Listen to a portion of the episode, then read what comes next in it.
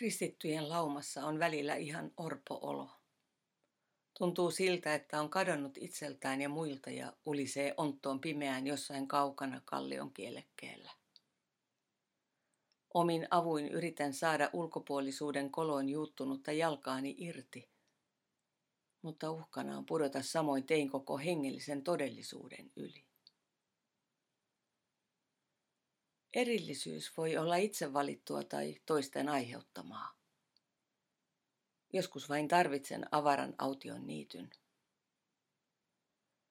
Tahaton erillisyys etenee kuin parantumaton tauti. Epävarmuus, masennus tai epäonnistuminen hidastavat seuraan liittymistä. Mitä lujemmin lyöty aita, sitä vaikeampi sen läpi on päästä. Monella on kokemus, että kateissa on myös Jumala itse. Tuossahan hän juuri oli, kun toisten häntä etsivien kanssa katselimme samaan suuntaan. Sitten täytti pään kaikki muu kohina ja sydämen lepo oli tiessään. Mikä synnyttää läheisyyttä? Rehellisyys. Tarvitseminen.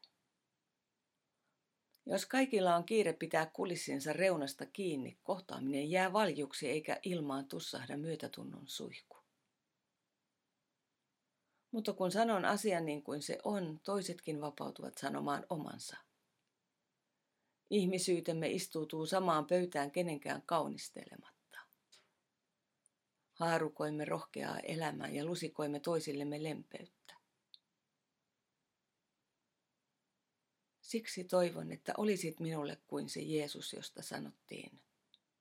Tuo mies hyväksyy syntiset seuraansa ja syö heidän kanssaan.